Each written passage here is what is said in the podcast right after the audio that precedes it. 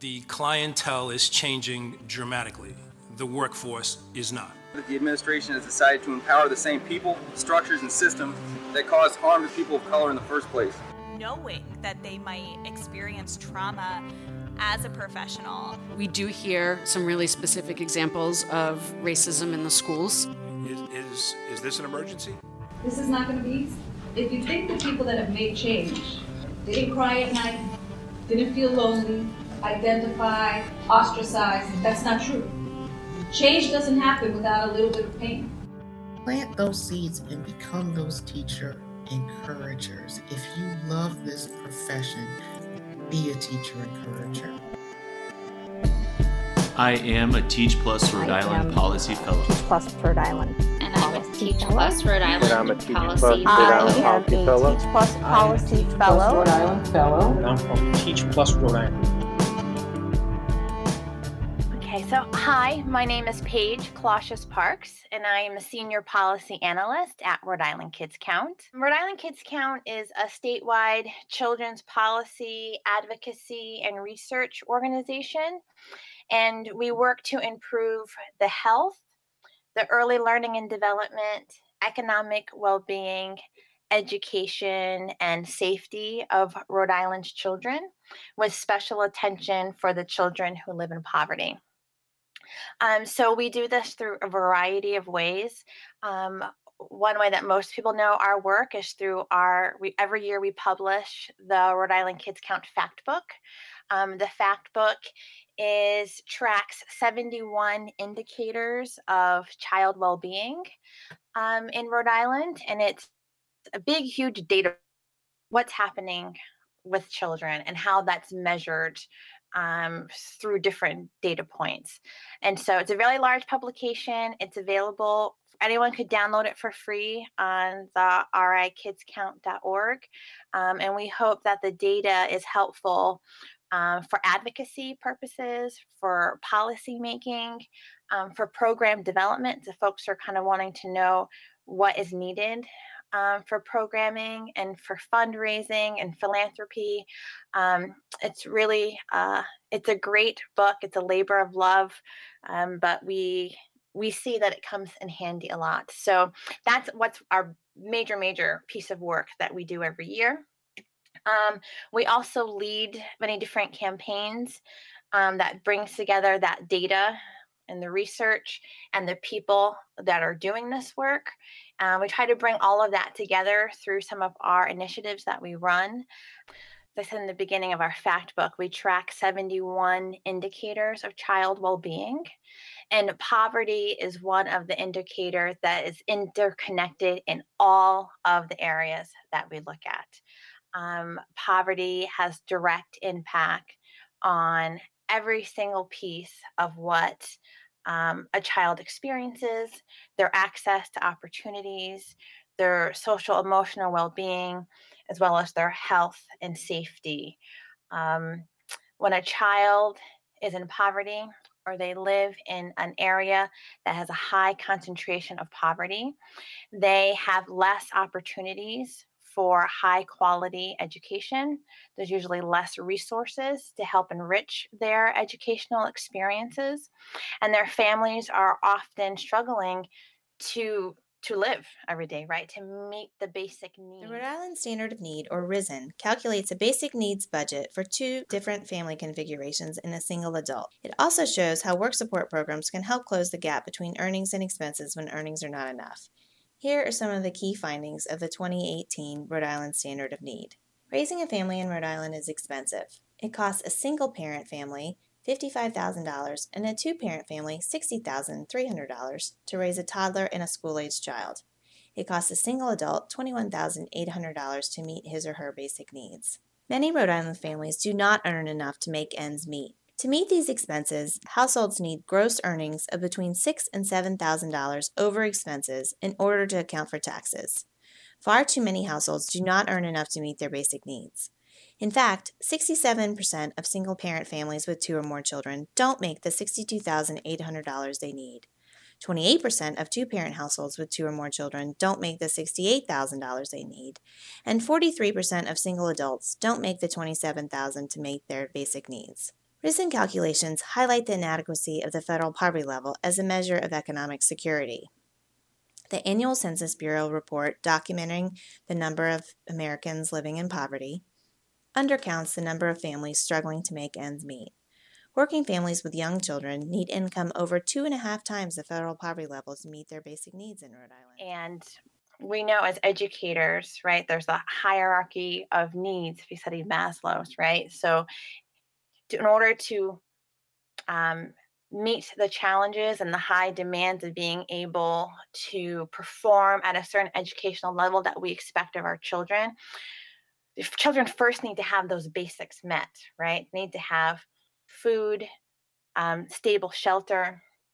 Um, they need to have their health taken care of. If they don't have those needs met, it's really hard to expect a child to be able to do and to perform at higher levels if they're just their basic needs are not able to be met or it's a large it's a huge struggle and a burden on a family to make uh, to meet those basic needs. Um, so as educators it's really important to keep that in mind and to understand. Um, in rhode island in our public schools um, it's 48% of our students in public schools um, qualify for free and reduced lunch. So it's not just we have just it's not just a few kids who are living in poverty. It's a very large percentage of our public school students. And then, even more so, there are some families that maybe don't qualify for free reduced lunch, but they're still struggling. Um, and I think we all can understand what struggle feels like and the additional stress and trauma that can bring to a person. So, as educators, we need to remember that. And we need to be able to craft what we're doing in our classroom, keeping the whole child in mind um, because I feel our, our roles as teachers is, of course, to instill a love of learning and to help all of our children to reach their full potential.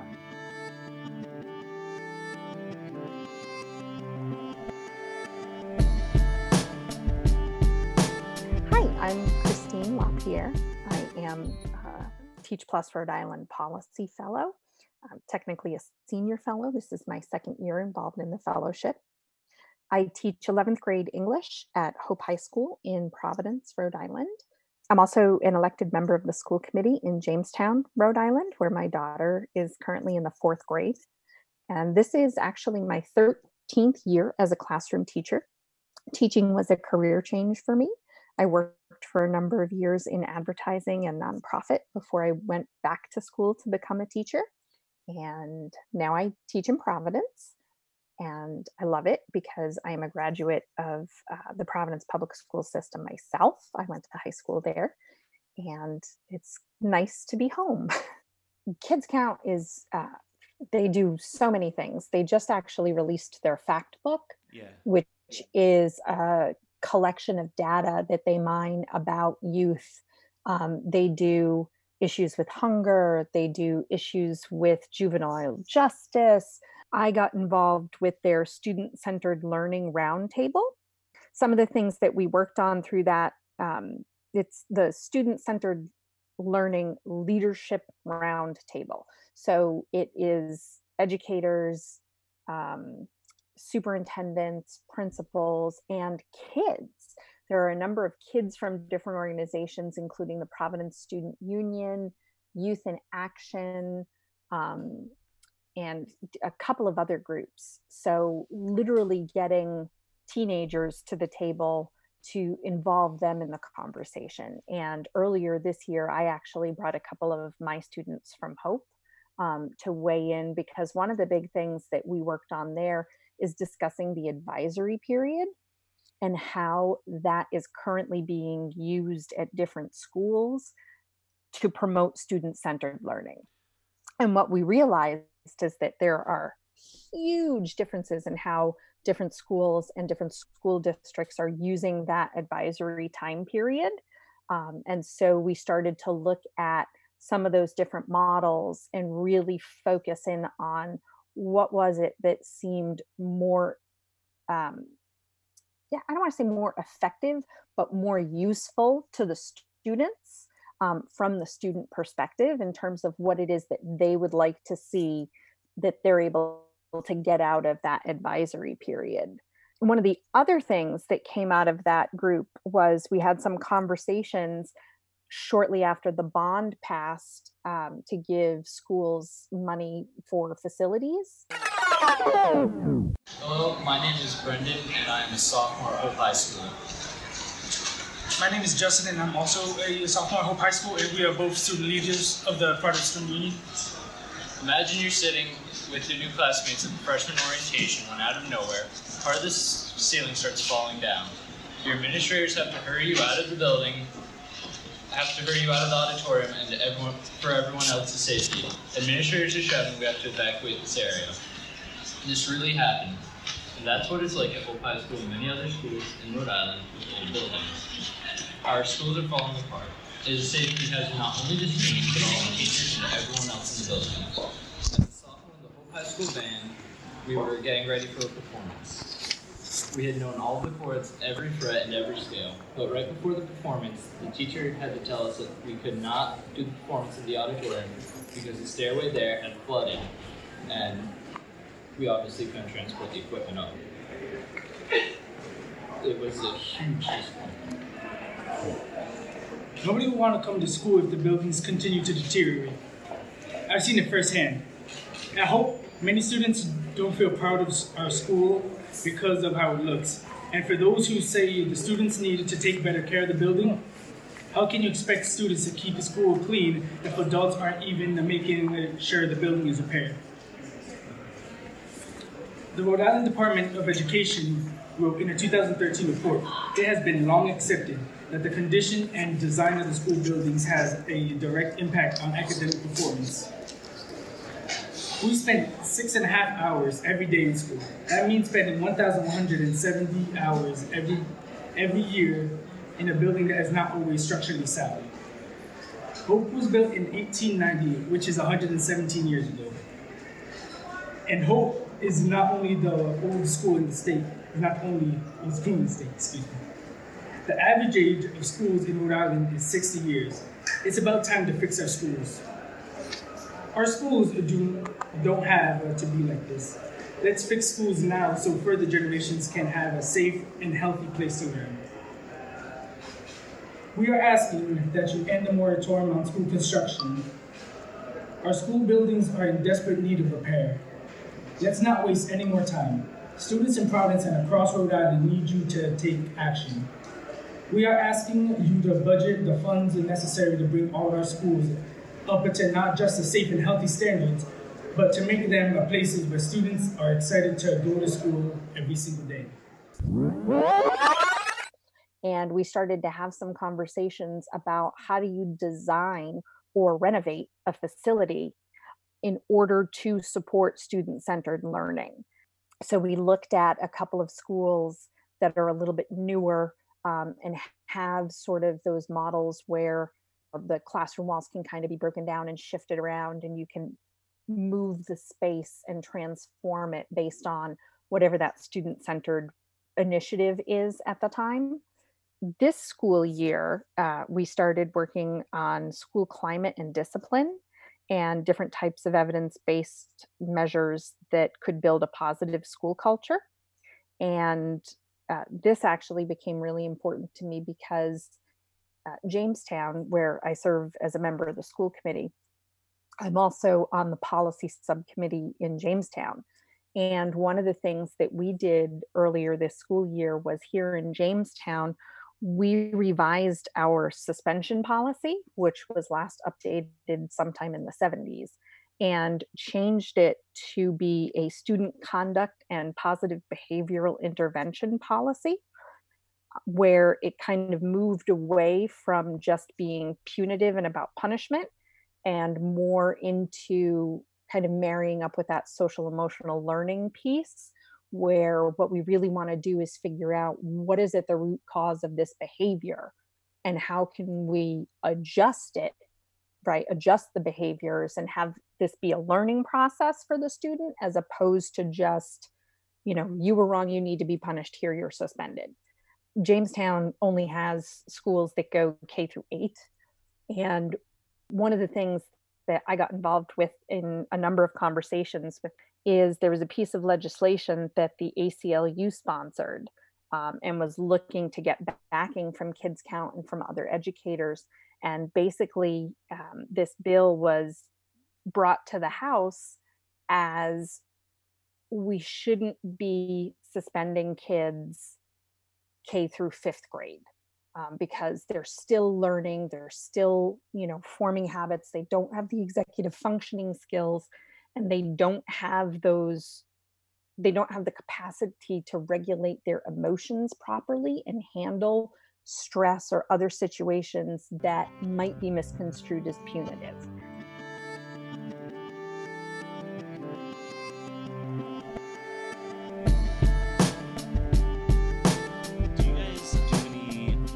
Tracking about trauma and are you involved in any policies uh, involved just uh, kind of as an extension of that poverty piece? Uh, that is a really great question. So, some of our indicators that we track includes safety of young people. So, we have a whole section in our, in our fact book around safety, and that includes youth violence, gun violence, homeless and runaway youth, youth referred to family court, youth in training school, um, children of incarcerated parents, um, children who witnessed domestic violence, child abuse and neglect, and um, children who are involved in DCYF care. Um, and through all of our child well-being work and through those indicators of the fact book you know trauma comes in and out and is talked about extensively um, as a interweaving issue for all of those indicators. And we do we actually were planning to testify this legislative session around some trauma informed school legislation that was introduced. And then you know the legislative session this year stopped because of clearly um, the health needs right now with COVID 19. So we're not quite sure where that's going to pick up, but we absolutely are in support of raising awareness around how trauma influences children and all of their aspects of well being, especially in education.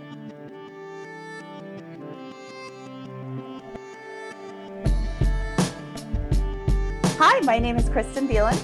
I am a Teach Plus Policy Fellow and alumni.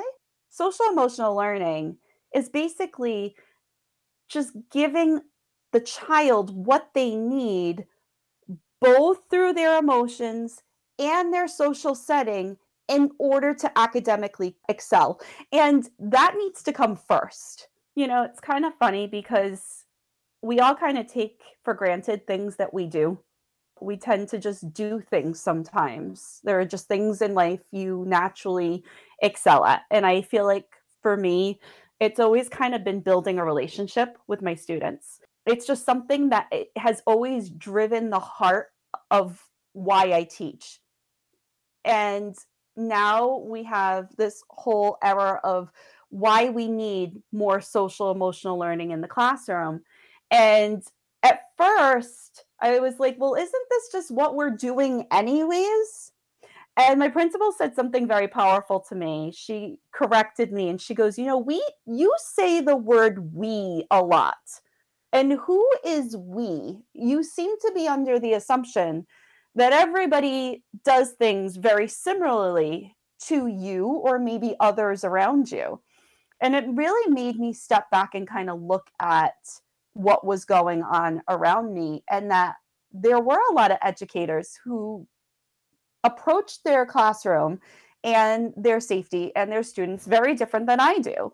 I had been together with a team of people for years where we all kind of had the same philosophical mindset of how we would approach education. And uh, the team dismantled for different reasons. People grow and move and change. And I started to look around and realize I was very fortunate to have like minded educators around me for so long. And I think at the heart of it, we all want to put our students first, but with the pressures of our evaluations and scores and data driving the force of what is expected from us as teachers, sometimes it falls by the wayside. And so, um, over the course of many years, my school has rapidly changed both socially, economically, in diversity, And we found that there needed to be a greater need for SEL in our schools. So we put together a team of people, my principal and I, and we started looking into what it meant to become a trauma informed school. And then we took all of what we learned and we brought it back to our staff.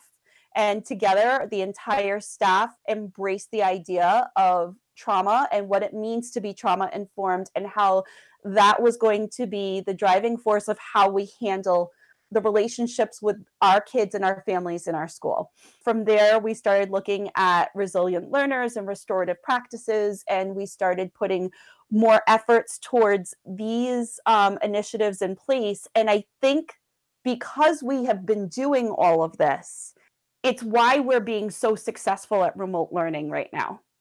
So, my school is at like 70% poverty. And many of our kids have no access to internet or vehicles. And yet, we have been able, and granted, we are a district that is one to one devices, but we have been able to get our students in our school pretty consistently on. And in this remote learning situation, my class in particular, I have 98 to 100% attendance every single day. And the only thing I can attribute that to is the relationships that I start from the very first day of school with my students and my families. The fact that we went above and beyond to create an SEL team within our school. And we truly believe that each school needs to be funded with its own support staff of mental health professionals. We have a school psychologist, we have a school social worker, we have a behavioral specialist, along with two IEP teachers we're very, very fortunate to have that. And I know that comes down to funding. But with that funding, we used our title funds the best way possible to make success for our students. From that SEL team, we kind of branched out to a larger team. So they're the core and heart of our SEL team, but we kind of understood as a staff down to custodians, our um, our lunch women, that we are all a part of that SEL team and that it takes every single one of us to make a child successful. And when the mindset shifted and changed in my school, so did our kids. And they truly know that they are surrounded by a community of people who will rally around them to make them safe, to help them, to support them, and make sure their needs are met in order for them to come to class and be academically successful and I I've watched it work and I, I, I want to see this happen in more places. And so recently, I testified about why we need to release funding in Rhode Island to have more money given to schools, to have more mental health professionals. So, because my hope is that we're able to see this type of a model spread throughout our state. I think if we do, we're going to have greater success with academics, but we're also going to have healthier human beings.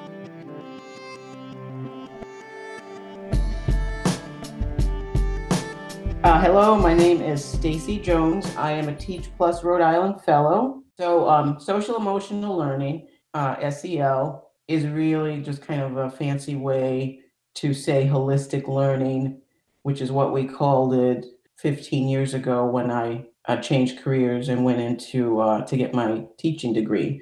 Um, and really just means we need to teach the entire student, and that is things. Um, like building self awareness or self management skills or responsible decision making, collaboration and relationship skills, social awareness. So, really, it's all of the kind of commute kind of skills that help people not manage just academically, but manage socially, how to manage their emotions. Um, so they're just more complete student within their high school career and once they move on past that into a, a job or college. So that's kind of how um, why SEL is kind of being, um, I guess you could say, advocated more now uh, because as we see the depression levels of students rising um, and a lot of dysfunctional situations outside of the family happening. So lately, um, what I'm trying to do is combine my goals for educator diversity with SEL. Um, and I think they connect in two strong ways, um, which I'll explain in a second. But what I recently did through my SEL in Action group, I hosted a community gathering to really try to elevate the topic, maybe start an initiative of why a diverse educator workforce is important to social emotional learning. Um, and so I got a good response from that. There seems to be, there was never any talk, there's never been a real strong connection for people that advocate for social emotional learning to also advocate that a key component of it is a diverse workforce. But if we agree that students' engagement and student connections um, increase when there's a diverse teaching staff or when teachers um, can relate to their experiences, or even just that teachers reflect how they look. Um, that's all statistically um, supported. So it's pretty natural to me to say then this needs to be an element of social emotional learning as well for it to reach its full uh, potential. But the other way social emotional learning is effective, even outside of, say, the classroom, is we can come back to hiring. When we think about all the reasons social emotional learning is effective for students, are the same reasons it's effective in how, for example, a principal would relate to their staff. Welcome, everybody. Thank you for being here on the commission, the Special Legislative Commission to study and provide recommendations to encourage more people of color to enter the field of education. So I'd like to call the meeting to order. Hi, Christine Freck from Teach for America. I have a question, but I think it's also part of a discussion. Something that you said that I hear often as well is around trauma that educators are facing when they go into school settings. And it was one piece, but I actually think it's a really important note is to talk about bringing on brand new teachers or potentially veteran teachers and knowing that they might experience trauma as a professional. And so I think that that is something that we all need to dig into, both as a part of this commission, but also in the work that we're doing at RIDE, because it isn't something as simple to say, well, and they're experiencing trauma, and you know, move on with with data. It's actually very indicative of our school systems. If adults are experiencing trauma in their identity, we have to be reflective on what that means for our students as well. Um, and so I know that that is an area that I would be very interested in thinking about and thinking about what it means to talk about and to change for our educators of color and for our students. Um, and so I don't think that there is a one off answer, but I think it's something that is worth illuminating and ensuring that we're speaking into space.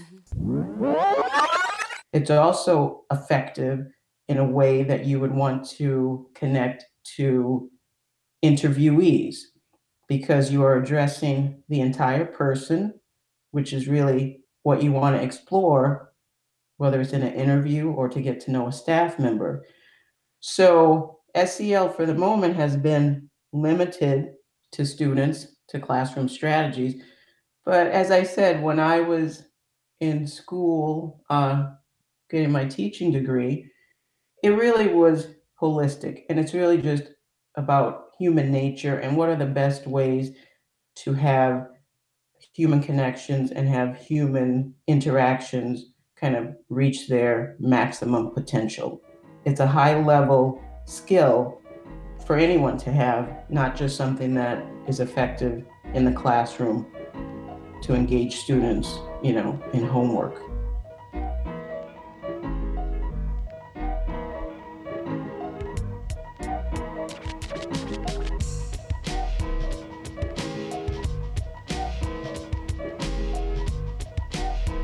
My name is Raymond Steinmetz. I am a Teach Plus Senior Policy Fellow. Thank you for listening to the Teach Plus podcast. Please join us next week as we discuss Rhode Island's efforts to improve educational outcomes for multilingual learners throughout the state. Look for new episodes every Friday on all major podcast platforms.